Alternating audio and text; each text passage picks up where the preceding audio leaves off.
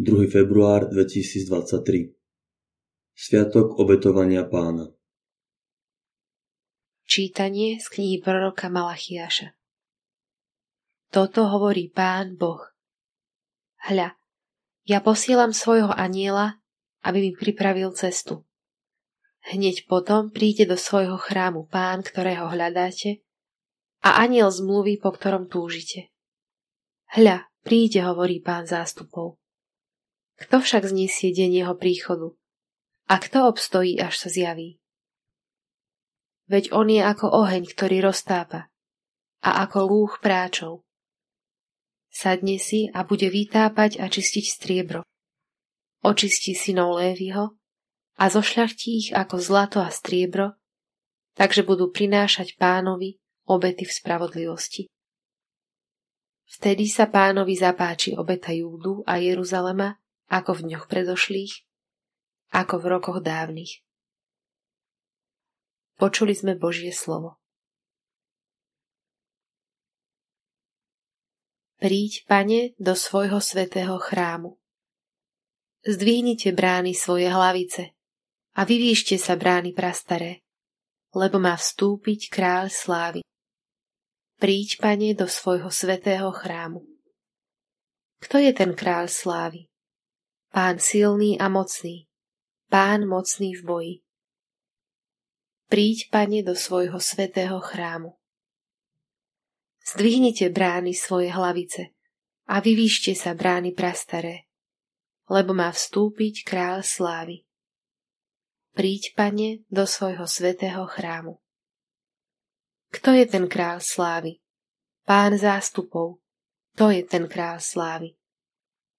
Príď, Pane, do svojho svetého chrámu. Čítanie zo svätého Evanielia podľa Lukáša Keď uplynuli podľa Mojžišovho zákona dní očisťovania, priniesli Ježiša jeho rodičia do Jeruzalema, aby ho predstavili pánovi, ako je napísané v pánovom zákone. Všetko mužského rodu, čo otváralo no matky, bude zasvetené pánovi a aby obetovali, ako káže pánov zákon, pár hrdličiek alebo dva holúbky. V Jeruzaleme žil vtedy muž menom Simeon, človek spravodlivý a nábožný, ktorý očakával potechu Izraela a duch svätý bol na ňom. Jemu duch svätý vyjavil, že neumrie, kým neuvidí pánovho Mesiáša. Z vnúknutia ducha prišiel do chrámu. A keď rodičia prinášali dieťa Ježiša, aby splnili, čo o ňom predpisoval zákon, vzal ho aj on do svojho náručia a velebil Boha slovami. Teraz prepustíš, Pane, svojho služobníka v pokoji podľa svojho slova, lebo moje oči uvideli Tvoju spásu, ktorú si pripravil pred tvárou všetkých národov. Svetlo na osvietenie pohanov a slávu Izraela, Tvojho ľudu. Jeho otec a matka divili sa tomu, čo sa o ňom hovorilo. Simeon ich požehnal a Márii jeho matke povedal. On je ustanovený na pád a na povstanie pre mnohých v Izraeli a na znamenie, ktorému budú odporovať. A tvoju vlastnú dušu prenikne meč, aby vyšlo najavo zmýšľanie mnohých srdc. Žila vtedy aj prorokyňa Anna, Fanuelova dcéra z Aserovho kmeňa. Bola už vo vysokom veku.